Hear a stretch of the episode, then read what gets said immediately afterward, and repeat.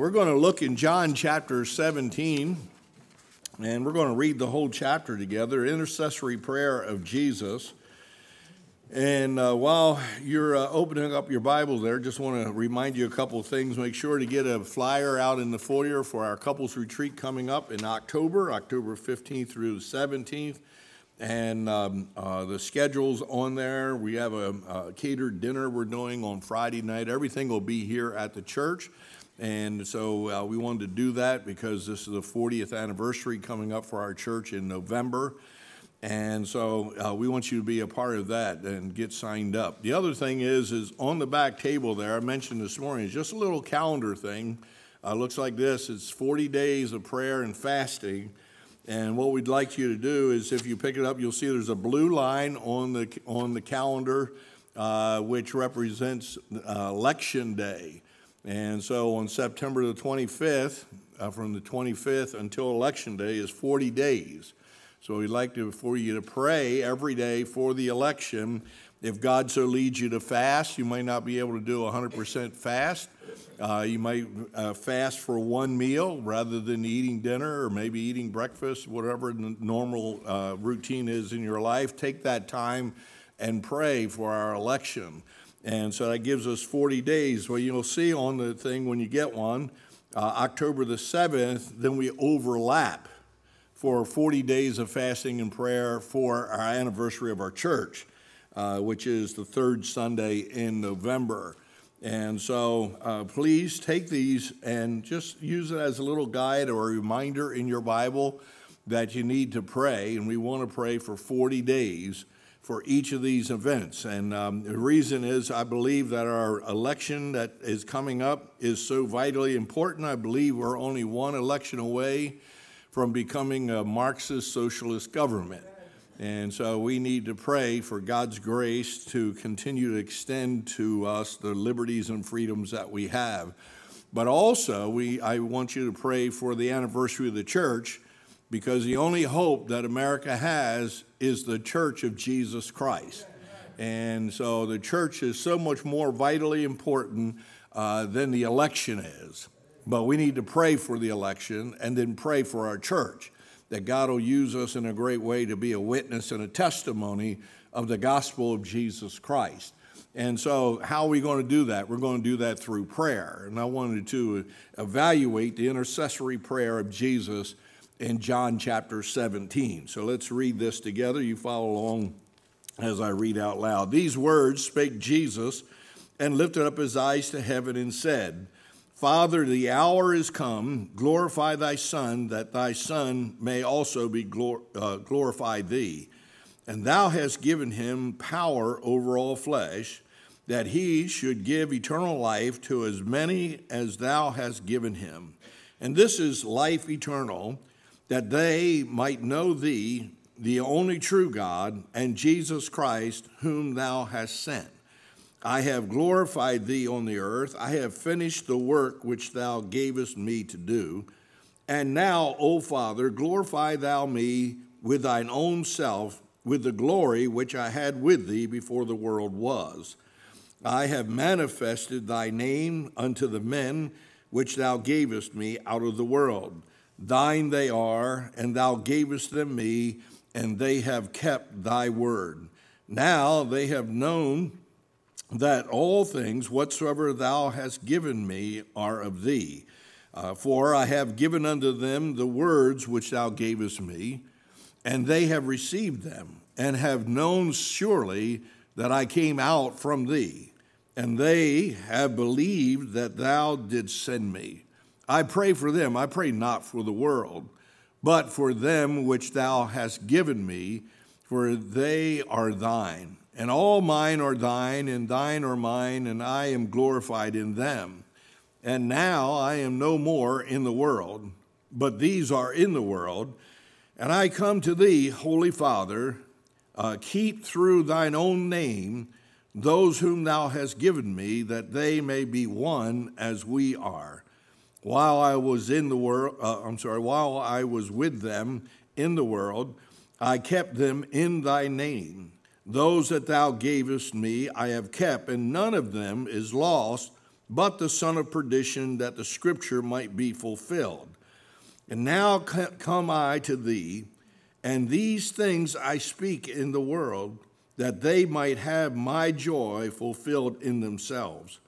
I have given them thy word, and the world hath hated them, because they are not of the world, even as I am not of the world. I pray not that you should take, shouldst take them out of the world but that thou shouldst keep them from the evil.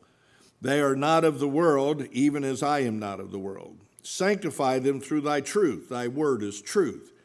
As thou hast sent me into the world, even so have I also sent them into the world. And for their sakes I sanctify myself, that they also might be sanctified through the truth. Neither pray I for these alone but for them also which shall believe on me through their word, that they all may be one, as thou, Father, art in me, and I in thee, that they also may be one in us, that the world may believe that thou hast sent me. And the glory which thou gavest me, I have given them, that they may be one, even as we are one. I in them, and thou in me that they may be made perfect in one, and that the world may know that thou hast sent me and hast loved them as thou hast loved me. Father, I will that they also, whom thou hast given me, be with me where I am, that they may behold my glory, which thou hast given me, for thou lovest me before the foundation of the world. O righteous Father, the world hath not known thee but I have known thee, and these have known that thou hast sent me. And I have declared unto them thy name, and will declare it, that the love wherewith thou hast loved me may be in them, and I in them. Let's pray. What a chapter, amen. Let's pray. Father, thank you for this great chapter. Uh, thank you for this great intercessory prayer of Jesus. I pray that we might be able to learn from it some very simple, practical truths that'll help us uh, to be motivated, stirred, challenged, convicted uh, to be faithful prayer warriors, uh, pursuing the living God so that we can do miraculous things in a world that hates God. And so, Lord, I pray that you'd bless the preaching of the word tonight, uh, bring things to my mind that need to be said that I had not thought of. And Lord, I just pray that you would close my mouth when it's things that I shouldn't say. And so bless the preaching of the Word of God, I pray, in Jesus' name. Amen. The intercessory prayer of Jesus Christ. Um, some have called this passage, chapter 17 in John, the Holy of Holies of the Gospel of John. And as you go through this chapter, you cannot but uh, experience a sense of urgency and compassion on the heart of the Savior as he's praying for his disciples. And yea, not just his disciples, but he's also praying for those that would believe on him through the word or the witness of those disciples, which certainly would point to us. It is a privilege, literally, to hear the Son of God talking to his heavenly Father in heaven. I don't know if we stop and really think of the significance of John chapter 17, but God has literally allowed us to listen in to a conversation that the Son is having with his Father in glory. And so, what a privilege it is to be able to read this prayer and to know what he is crying out to his Father. Notice, first of all, that Jesus, when we're thinking about this prayer, acknowledges some things in reference to this prayer. He acknowledges the perseverance of the Father in verse 11. He says, and I'm going to be just kind of hitting different verses going through here as we develop our points and, and think about what we need to apply. And verse 11 says, And now I am no more in the world, but these are in the world, and I am come to thee, Holy Father. Keep through thine own name those whom thou hast given me that they may be one as we are one. And so the perseverance of the Father in heaven, God's sovereignty and God's ability to be able to hold those uh, that have put faith in Jesus Christ. And I thought of three aspects of this perseverance of the Father in reference to the promise of Abraham. Uh, and God had promised Abraham that he would make of him a mighty nation, and the nation is Israel. And uh, certainly you can read through the book of Genesis, read through the life of Abraham, read through the Old Testament history, and see that God does uh, persevere in establishing his people, Israel. You cannot read very much about the nation of Israel and the founders and leaders in Israel and not see there were some problems with those who took leadership. And certainly, the Israel is Israel and is still in the world today, and it's because of the perseverance of God Almighty. And uh, he made a promise to Abraham, and God is seeing it through. And so, uh, we Jesus acknowledges God's ability to keep those whom he had given. And so we see the promise to Abraham in reference to Israel. I think of the promise to the apostles. And, uh, and when I think of the promise of the apostles, I think of the church. And Jesus said, Upon this rock I'll build my church, and the gates of hell shall not prevail against it. Uh, we read in the New Testament also that the apostles were the pillar and ground of faith in reference to the church. And God has, uh, in His grace and in His uh, uh, uh, perseverance and power and sovereignty, has kept the church alive. Oftentimes people say, well, the church is going to die. The church is not going to die, the church is going to be raptured. Amen. And I just know this if we'll pray and we'll go after God and we'll believe God that we don't have to worry about keeping the church functioning, it is God who keeps the church functioning. And so the promise to the apostles and God's perseverance. And then I see the promise to us personally. Uh, this prayer that Jesus offers, it's amazing how many times he identifies his disciples personally in his prayer. I'm thankful that he's interceding for us. I'm thankful that he's praying for us. And I'm thankful that there are promises that God has made to us. And last week we looked at some of the promises in the Bible that God has made to his people. And those promises are fulfilled based on the perseverance of God. Now, I'm not a Calvinist by any shot. Uh, or any figment of somebody's imagination, but I'm going to tell you one thing right now. There is the reality of God's perseverance. There is the reality of God's steadfastness. There is the reality that when God makes a promise, God sees it through, whether it be Israel or the church or to us personally. And so we get the, a view of Jesus' heart in this prayer as he's talking with his Father. Notice in verse 12, the, we see the persistence of Jesus, or the persistence of Christ. He says, While I was with them in the world, I kept them in thy name. Those that thou gavest me, I have kept, and none of them is lost. I'm thankful for the perseverance of the Father in heaven in fulfilling the promises that he has made. But I'm thankful for the persistence of Christ that those that God gave to Jesus, he has held on to. He has not let them go. And uh, if that is the case, then I believe that we are secure in our salvation.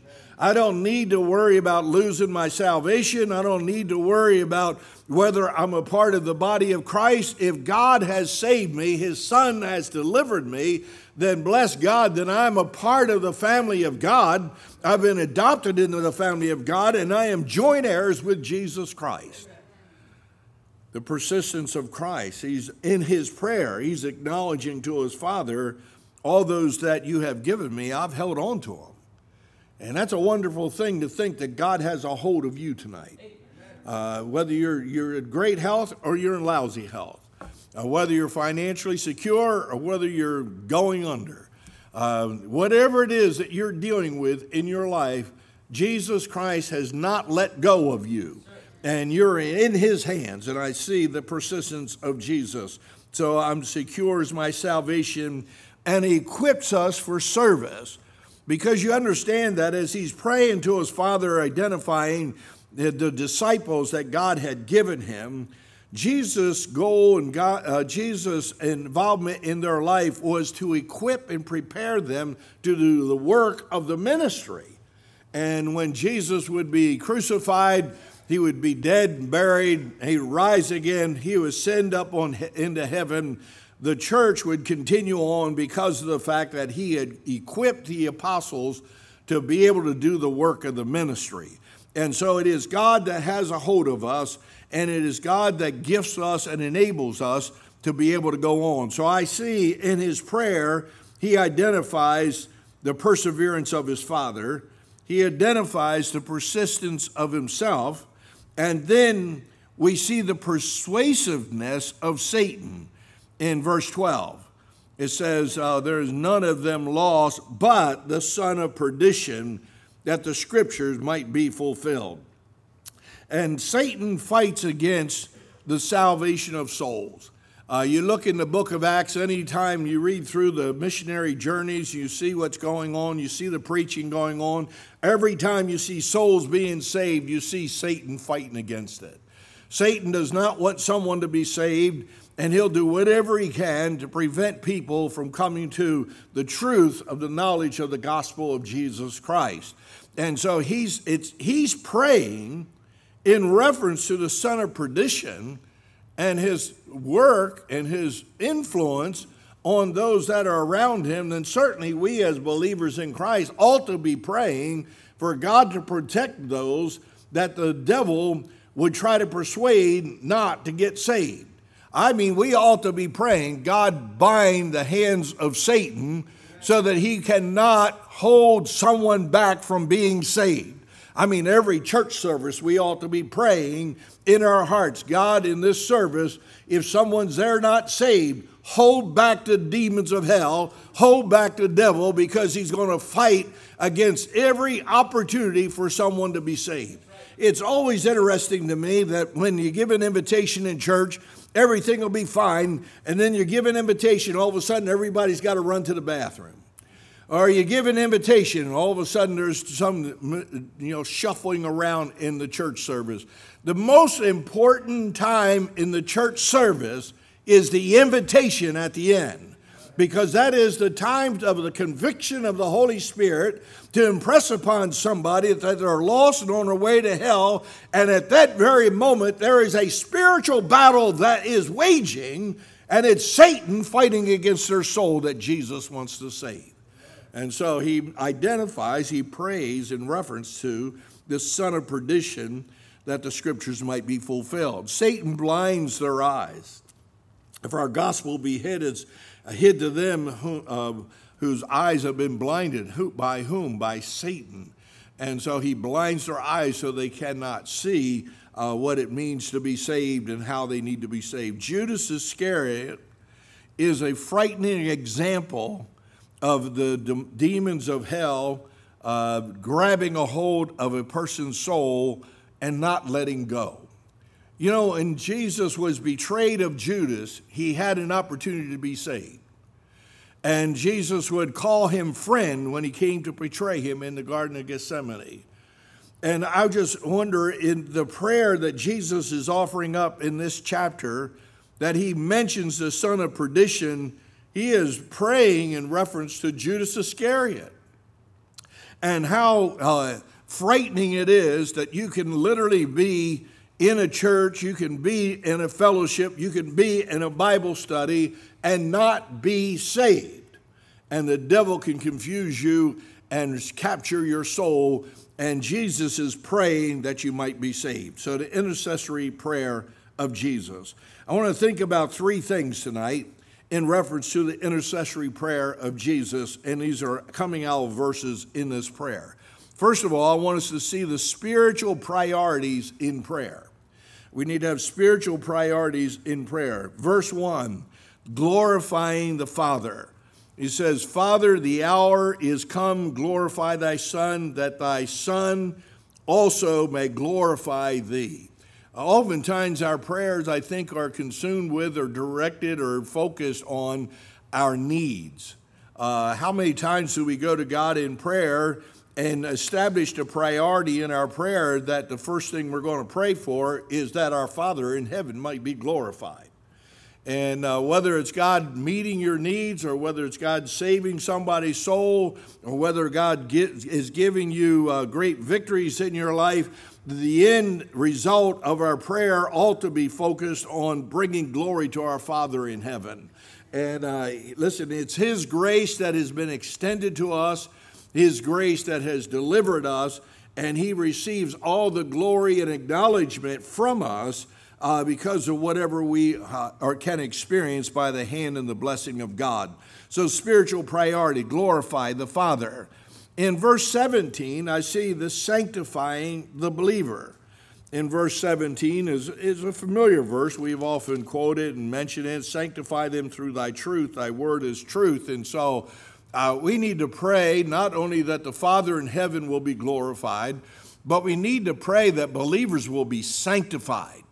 Uh, we're, we're living in a, an era in Christianity where sanctification is a lost concept. We're living at a time in Christian history uh, that there is not the focus or significance of believers being sanctified before the Lord. And we need, we need to pray for one another that we'll be sanctified. Need to pray that we will be separated from this world and will be separated unto our God. And uh, we, we must be praying that for each other because there is a constant turmoil and fight that draws us away from being totally separated unto our God. And so we need to pray to that end. God, sanctify them, sanctify them in truth. Well, how are they sanctified in truth? The Word of God is truth. So we need to pray that the Word of God will settle in people's hearts so they might be sanctified. In verse 18, notice we need to pray about winning the lost. In verse 18, it says, As thou hast sent me into the world. All this that we're reading is a prayer that Jesus is offering up. As thou hast sent me into the world, even so have I also sent them into the world. And so our priority in prayer is not just glorifying the Father and the sanctification of the believer, but it's the winning of the lost uh, it ought to be heavy on our hearts uh, that people are lost and they need to be saved. Uh, and we need to pray consistently over this, these 40 days of prayer and fasting. Take time specifically each day and pray for somebody to be saved. And uh, I remember when I got saved and I felt God called me to preach. I felt called to preach because all I could do was see the young people that got baptized when I was 13 years old. They got baptized with me on Easter Sunday in a Baptist church, and not one of us, not one of us were saved. And all I could see was those friends of mine that I grew up with dying and being cast into hell. That's all I could see. And the question kept coming to my mind why wouldn't somebody tell me? Why wouldn't somebody tell us? I don't understand why it is that we know the way of salvation, but we won't tell people how to be saved. And uh, the, the greatest thing that you can do for someone is to tell them how to be saved. So pray that they'll get saved. You need to focus on winning the lost. If you're not praying for the lost, you won't be talking to the lost if you're not praying for the uh, souls of men and women and boys and girls, uh, you won't be speaking to people about their soul. And so, winning the lost. I see another priority in verse 21 through 23 is the unifying the church. In verse 21, it says, that they all may be one, as thou, Father, art in me, and I in thee, that they also may be one in us, that the world may believe that thou hast sent me. What a great statement.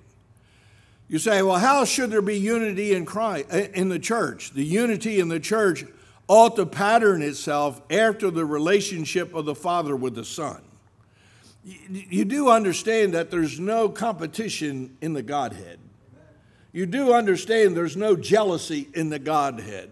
You do understand that the relationship between the Father and Son is one of mutual equality uh, in the Godhead. And in verse 22, he goes on and says, And the glory which thou hast gavest me, I have given them, that they may be one, even as we are one. I and them, and thou and me, and that they may be made perfect in one and that the world may know that thou hast sent me and hast loved them as thou hast loved me. I mean, the unity within the church is based upon the relationship of God the Father and God the Son. And so we need to pray for unifying the church.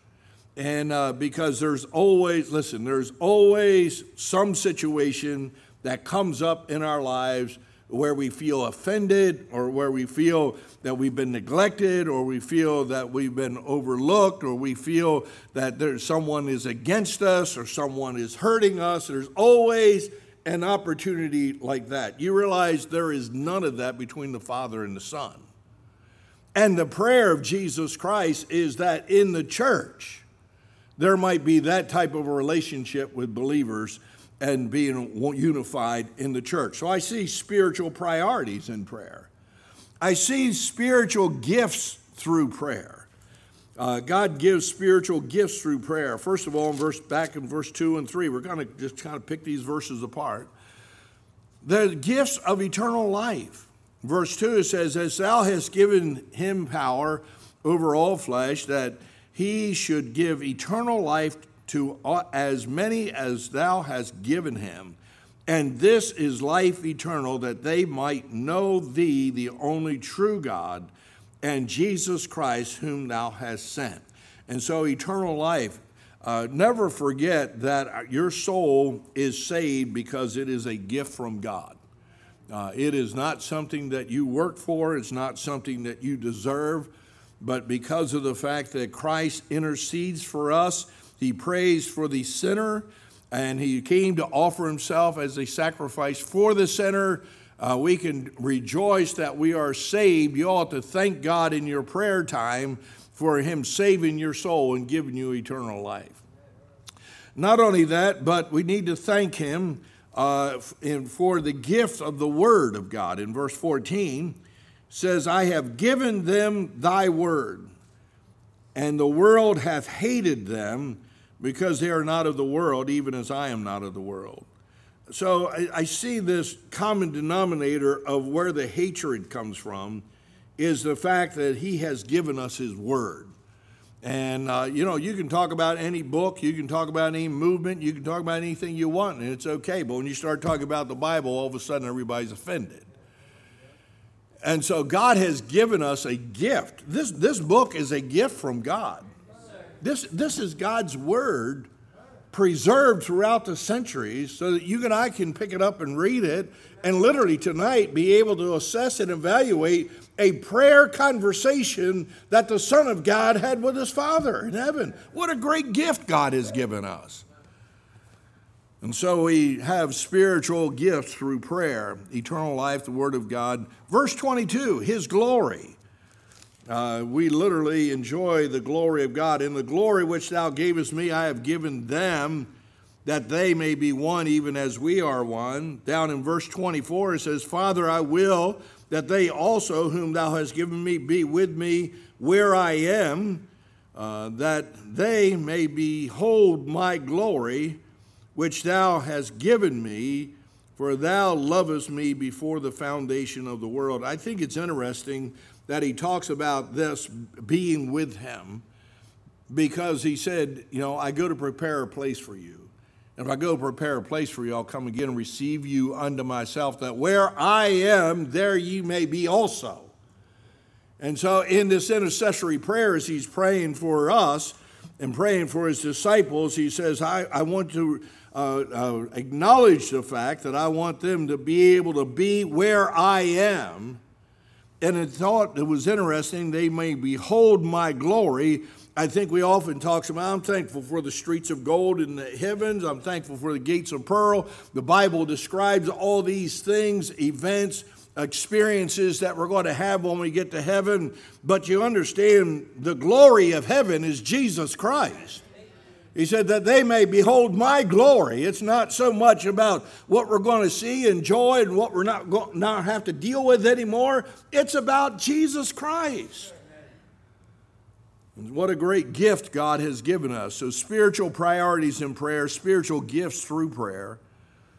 And then I see the spiritual pattern of prayer. uh, as you go through this chapter. Go back to verse 1 again.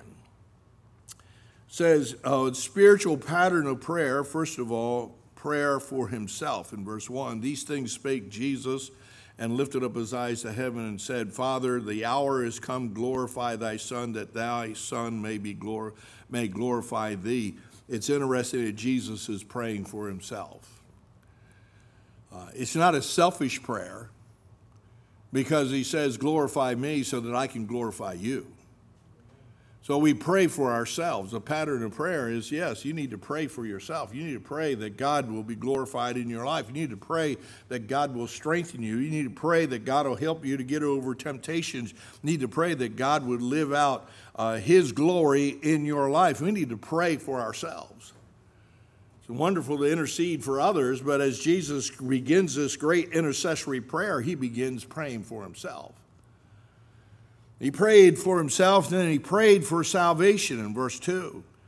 As thou hast given him power over all flesh, that he should give eternal life uh, to as many as thou hast given him. Uh, pray for yourself and pray for the salvation of God to come to others.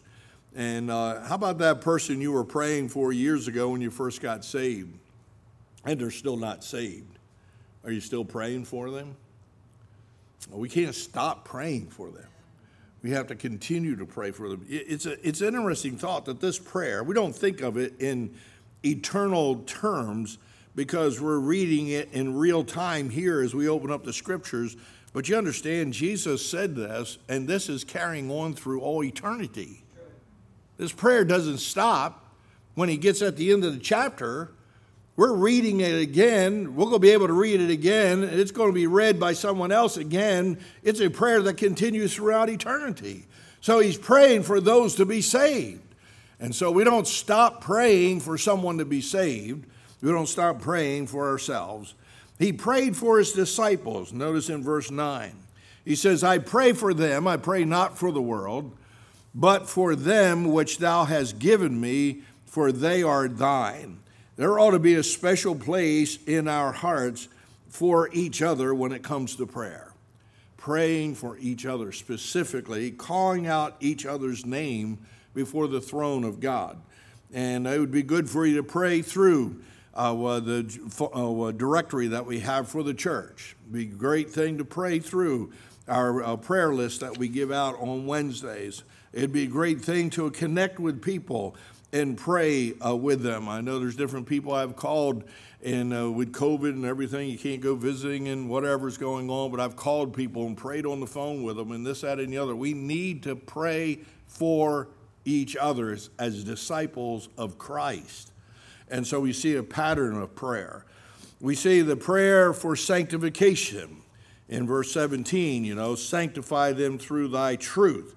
And so he's praying that they might be sanctified. He's praying for the church in verse 20. Neither pray I for these alone, but for them also which shall believe on me through their word. And we need to, we need to be praying right now for the person next week that's going to get saved. You say, well, who is it? I don't know. Well, we need to pray. I know this that if we'll pray, we'll witness, we'll share our faith, we'll be a testimony, we'll reach out to others, somebody's going to get saved. And so we need to pray for the church in reference to not who's here right now. We do pray for each other that's here right now, but for the church of tomorrow. The people will be saved tomorrow, and next week, and next year, and five years from now we need to be praying for the church. The church is coming up on its 40th anniversary. There's been 40 years of people getting saved in this church uh, over and over again for 40 years. There was a lady that came here this morning. I was talking to her, and, and she told me, she said, uh, well, she, they, she came down to this area 23 years ago. She said she told me who she was at Doris. I don't know who you are. I don't. I, don't know. I talk to so many people, and uh, and so she said, well, I came down here. She said, and my husband was dying. We moved down here, and she said this. She said, my pastor called you when we moved down here, and she said you came and visited my my husband and prayed with him Uh, and she said, several times you were just over there praying with him. And she said, while you were there, you led my son to the Lord. And I'm like, I don't remember any of this. And uh, you say, why are you saying that? Because she came to church. I think she's going to start coming to church here. But it's been 23 years. We need to be praying for the church of tomorrow. There's multitudes of people that have been saved in this church through the years. But there's multitudes that are going to be saved in the days to come. But they're not going to be saved if we don't pray for the church. And so then in verse 24, pray for glorification.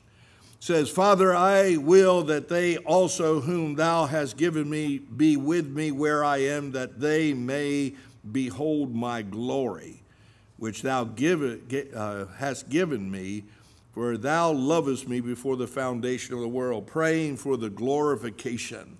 Uh, what a day it'll be when we get in the presence of Christ and see him in his glorified state. You know, Peter, James, and, and uh, uh, John went up on the Mount of Transfiguration with Christ. When they got up on the Mount of Transfiguration, Peter saw the Lord transformed in front of his eyes, and Peter's response this is a good place to be. He said, let's build three tabernacles. Stay right here. He said, I'm not going back down there.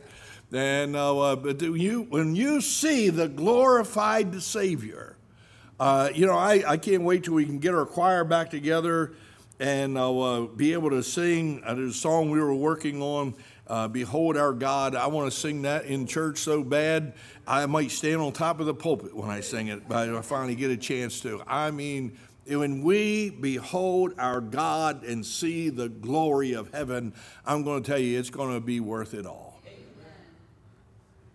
So, Jesus' intercessory prayer helps us to see some spiritual priorities that need to be established in our prayer. It helps us to be aware of the fact that there are spiritual gifts that we experience through prayer. And there is a significant pattern in how the Lord is offering up this prayer before his Father that we can follow. It is said that the Scottish reformer John Knox, when he came to the end of his life and the last days of his life, had this prayer read to him every day. Oswald Chambers said this in reference to prayer We have to pray with our eyes on God and not on the difficulties. One of the things I love about this intercessory prayer of Jesus is it does focus our eyes, our attention on our God. Because everything in this prayer, whether it's dealing with the world or whether it's dealing with the son of perdition or whatever it is, it keeps coming back to focusing on God Himself. And in our prayers, that's what it is. Prayers is not making our complaints before the Lord. Prayers are not us uh, trying to reminisce all the problems and difficulties that we're dealing with. Prayer is not an anxiety event trying to get some peace because of all that we're struggling with. Prayer is a time for us to enter into the presence of God and find an answer in reference to what He wants to reveal to us. Ravi Zacharias said this in reference to prayer. I think the reason we sometimes have the false sense that God is far away is because that is where we have put him. We have kept him at a distance, and then when we are in need and call on him in prayer, we wonder where he is. He's exactly where we left him. This intercessory prayer of Jesus puts God right in the place where he should be. He is the focus center point of the prayer that Christ is offering up. And there's all kinds of things that he's praying for, but the focus is on his Father in heaven. And folks, intercessory prayer is us not focusing on the problems that we are dealing with, it's focusing on our God in heaven. And listen, uh, God is near. Draw nigh to God, and He'll draw nigh to you. God is as close to you as you want Him to be. And so let's intercede before the Lord. Let's intercede for each other. let's intercede for the lost. Uh, let's bring our prayer uh, before the presence of our God in heaven. Intercessory prayer of Jesus. Let's pray. Father, thank you so much for allowing us to be together tonight. Uh, it's an amazing prayer that we can read in John chapter 17. Um, we really see the heart of Christ. We, are able to enter into uh, critical thinking in reference to the glory of our Father in heaven. And Lord, we're able to grab a hold of some simple truths uh, that reveal the reality of the victory that we have, regardless of the circumstances in life. Help us to be faithful, Lord, to pray specifically right now uh, for our elections that are coming up. Help us to be specifically praying for the anniversary of our church. Uh, help us, Lord, to consistently be praying for each other, uh, that we may be one as you are one with the Father. And God will be careful to give you praise and the glory for everything as we trust in the living God. I pray this in Jesus' name. Amen.